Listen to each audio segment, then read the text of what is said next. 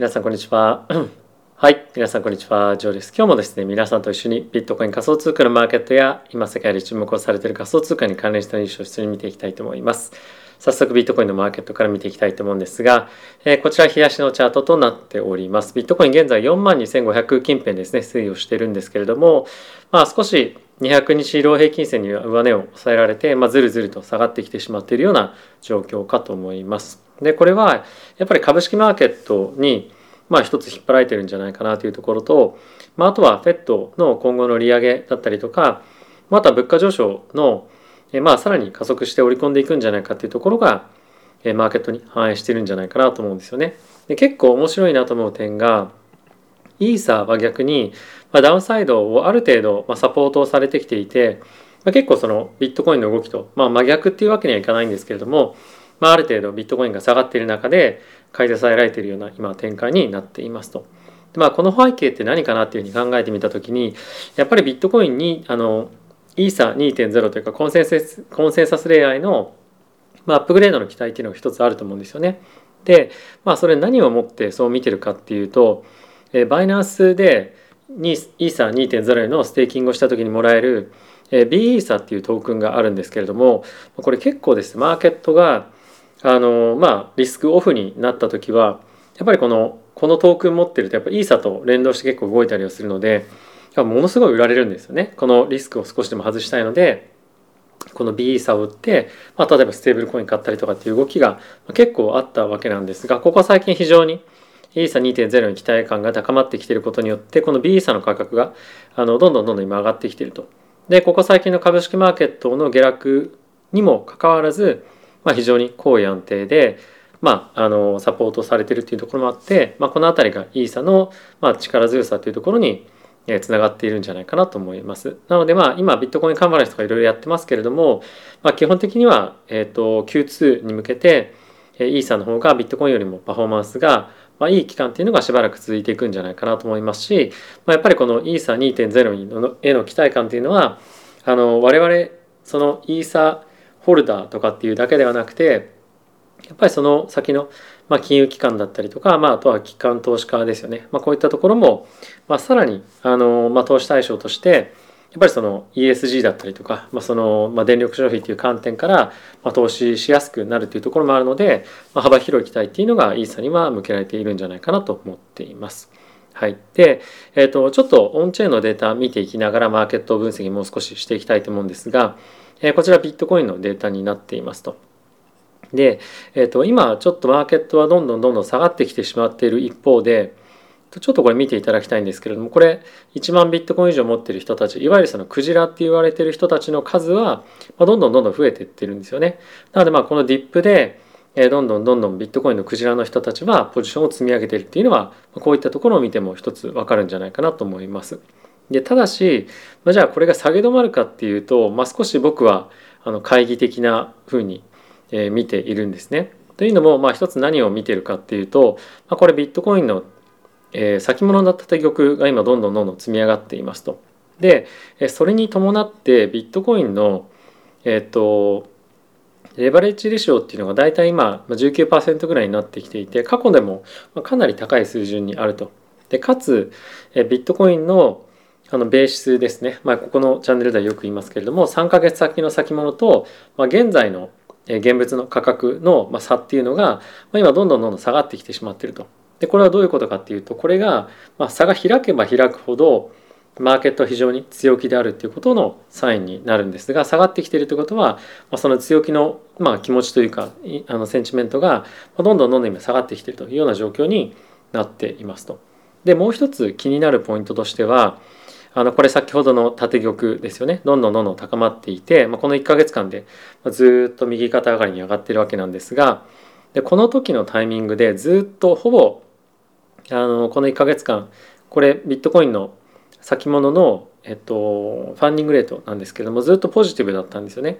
ずっとポジティブってことは、まあ、買いの方が優勢でどんどんどんどんポジションが積み上がってきているということを、えー、意味しますと。でさらにこの期間でもどんどんどんどんレバレッジレーションが高まっているっていうことは、まあ、少しビットコインのまあ、どこかのタイミングでストップがかかってくると大きくこのレバレッジレシオが高まってきてることもあって、まあ、ドーンと下がる可能性っていうのは、まあ、十分にあるんじゃないかなと思うので、まあ、今4万5千近辺ありますけれども、まあ、4万ドルをまあ割れてくる展開もまあ一つ考えておいてもまあ悪くないというかあまり積極的に今アップサイドのリスクを取りに行くような、まあ、必要性は正直ないんじゃないかなと思っています。で、まあ、今のそのリアルタイムのファンディングレートっていうのを見ていきたいと思うんですけれども、えこれが現在のビットコインのファンディングレートになってますと。で、ここはビットコインあるんですけれども、右ずっと見ていくと、結構マイナスにファンディングレートが触れているんですよね。っていうのは、ここ最近まではずっとプラスでファンディングレートを推移してきたんですが、まあ、このタイミングででマイナス方向に触れてるっていうのはやっぱりそういった、まあ、少しリスクオフだったりとか、まあ、そっちの方向に見てる人は、まあ、一定程度いるんじゃないかなと思いますし、まあ、その方向へのリスクっていうのが高まっていると思うので、まあ、あのちょっと下がってるから安く買おうっていうのもまあ一つあの長期的な戦略でありだと思うんですけども、まあ、短期の動きが少し気になるよって方は、まあ、今もう少し下見ておいてもいいんじゃないかなと思います。でさっきクジラの人たち買ってたじゃんっていう人も、まあ、いるかと思うんですけれどもやっぱりクジラの人たちは潤沢に資金があるので、まあ、安くなったら買う、まあ、もう一段安くなったら買うみたいな感じで、まあ、中長期的にポジションを構築してるっていうところもあるので、まあ、それはそれぞれの人それぞれの戦略があると思うので、まあ、自分に合った取り組みっていうのが、まあ、考えてやってみるっていうのが僕はいいんじゃないかなと思います。で、えここから仮想通貨に関連したマーケット関連のニュースも含めて、え見ていきたいと思うんですが、まずはこちらになっています。えビットコインに関しては今、えどんどんどんどんクジラが買っていってますよっていうようなま記事になるんですけれども、これはさっき皆さんと一緒にま見たグラフとかっていうのが、まあ、一つ参照されている一方であとはビットフィネックスっていうですね、まあ、取引所で、まあ、非常に大きなクジラの人たちが、まあ、あのディップでっていうか、まあ、オーダーを置いて、まあ、差し値でですねどんどんどん買ってるっていうのがあの一つポイントとして挙げられていました。でこれでも言ってはいるんですけれども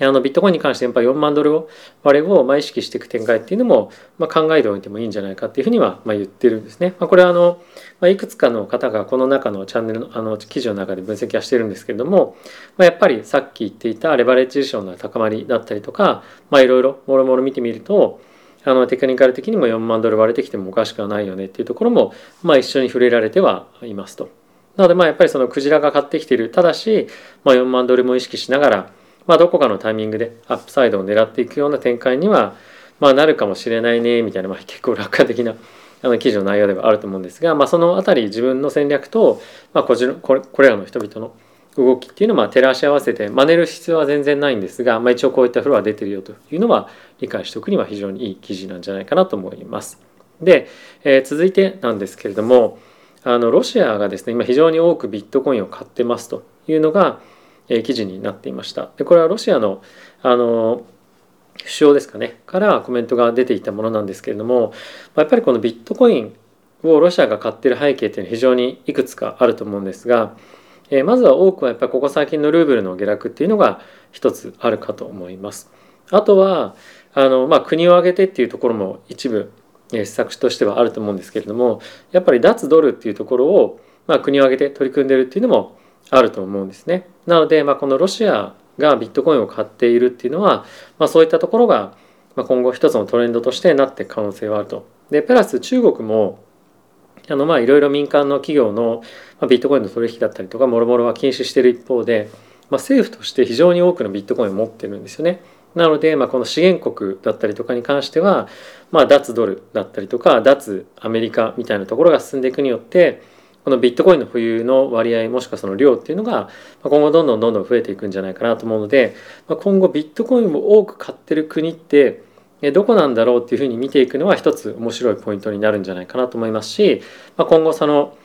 いろんな資源を取引していく中でドルじゃなくてビットコインでやろうよとか金でやろうみたいな話っていうのが必ず出てくると思うんですね。まあ、この脱ドルの流れ脱アメリカの流れは結構今後トレンドになってまあ、その一つのアセットクラスの分散先っていうのがビットコインにしっかりなれるかどうかっていうのは今後のビットコインが本当にもっともっとメインストリームで注目されるポイントになるかどうかの、まあ、一つ大きな、えー、まあ点になるんじゃないかなと思うので結構面白いニュースかなと思いました。はい。で、まあそんな中なんですけれども、えー、メキシコのビリオネアのえリチャード・サリナスさんという方がいらっしゃるんですけれども、まあ、彼はですね自分の、まあ、 liquid ポートフォリオと言ってますけれどもこれはまあ彼らのポートフォリオの中で、まあ、比較的簡単に資産が売却できる部分のポートフォリオは、まあ60%ビットコイン入れてますよと、まあ、これ以外には株だったり債券とかっていうのが、まああのまあ、債券はないって言ってましたね債券はないんですがあの60%ビットコインで残りは株とか持ってますよとで他はおそらく不動産だったりとかだと思うんですけれども、まあ、そんな感じでえ持っているそうです。であとはここでも非常に面白いなと思ったのがえっとゴールドだったりとかまだ原油、まあ、そういった関連の株式とか ETF を非常に多く持っていると。でこれさっきも言った点と結構まあいい流れの話だと思うんですけれどもロシアも資源国でメキシコも結構資源国なんですよね。でここもやっぱり多くのビットコイン彼、まあ、このビデオネア持ってると。プラスゴールドだったりとか原油関連の株に、まあ、非常に強気、まあ、いわゆるそのコモディティに強気なんですよね。やっぱりビットコインに関してもあのデジタルゴールドというふうに言われることもあって、まあ、ある意味その資源通貨みたいな形で、まあ、持たれてるっていう側面もあると思うので、まあ、今後の大きなマーケットの流れとして、まあ、資源国通貨だったりとかビットコインそして、まあ、あのゴールドですね、まあ、こういったところが非常に投資先として、まあ、さらに熱を帯びてくるんじゃないかなと思います。でその中でビットコインとじゃあイーサはどうなのかっていう話になってくると思うんですけれども、まあ、それは2.0になって、えー、ビットコインと、まあ、同様にあのその総発行枚数が増えないような通貨になるかどうかっていうところがイーサリアムは非常に重要なポイントにはなってくるんじゃないかなと思うので、まあ、その辺りがある程度、まあ、担保されるようなことになってくると、まあ、イーサもこのデジタルゴールドの、まあ、仲間入りじゃないんですけれども、まあ、純あのデジタルゴールドみたいな感じの、まあ、立ち位置になってくる可能性は、まあ、なきにしもあらずかなと、まあ、ただし今のところはやっぱりビットコインが、まあ、こういった、まあ、あのニュース見ても分かる通りまあなんていうんですかね、まあ、ゴールドの代わりじゃないんですけれども、まあ、そういった資産を守る上で、まあ、仮想通貨の中ではファーストチョイスにはなってくるのかなと思います。はい。いかがでしたでしょうか。えっと仮想通貨の方だけじゃなくてあの株のチャンネルでもちょっとこのようなトピックを話そうと思っていて非常にあの脱ドル脱アメリカが今後進んでいくんじゃないかなと思います。で僕は今はドルが買われているんですけれどもえ今後数年であのドルが買われるっていうことはもしかするとなくなるというかドルが売られるタイミングっていうのが来るんじゃないかっていうふうに思ってるんですね。なのでまあ、その時にビットコインがどういう位置づけに、まあ、なっているのか資源国がたくさん買っていたりとかまた国際間のやり取りの中でビットコインというものが、ま、現実的に使われるものになってるかどうかっていうのがまああの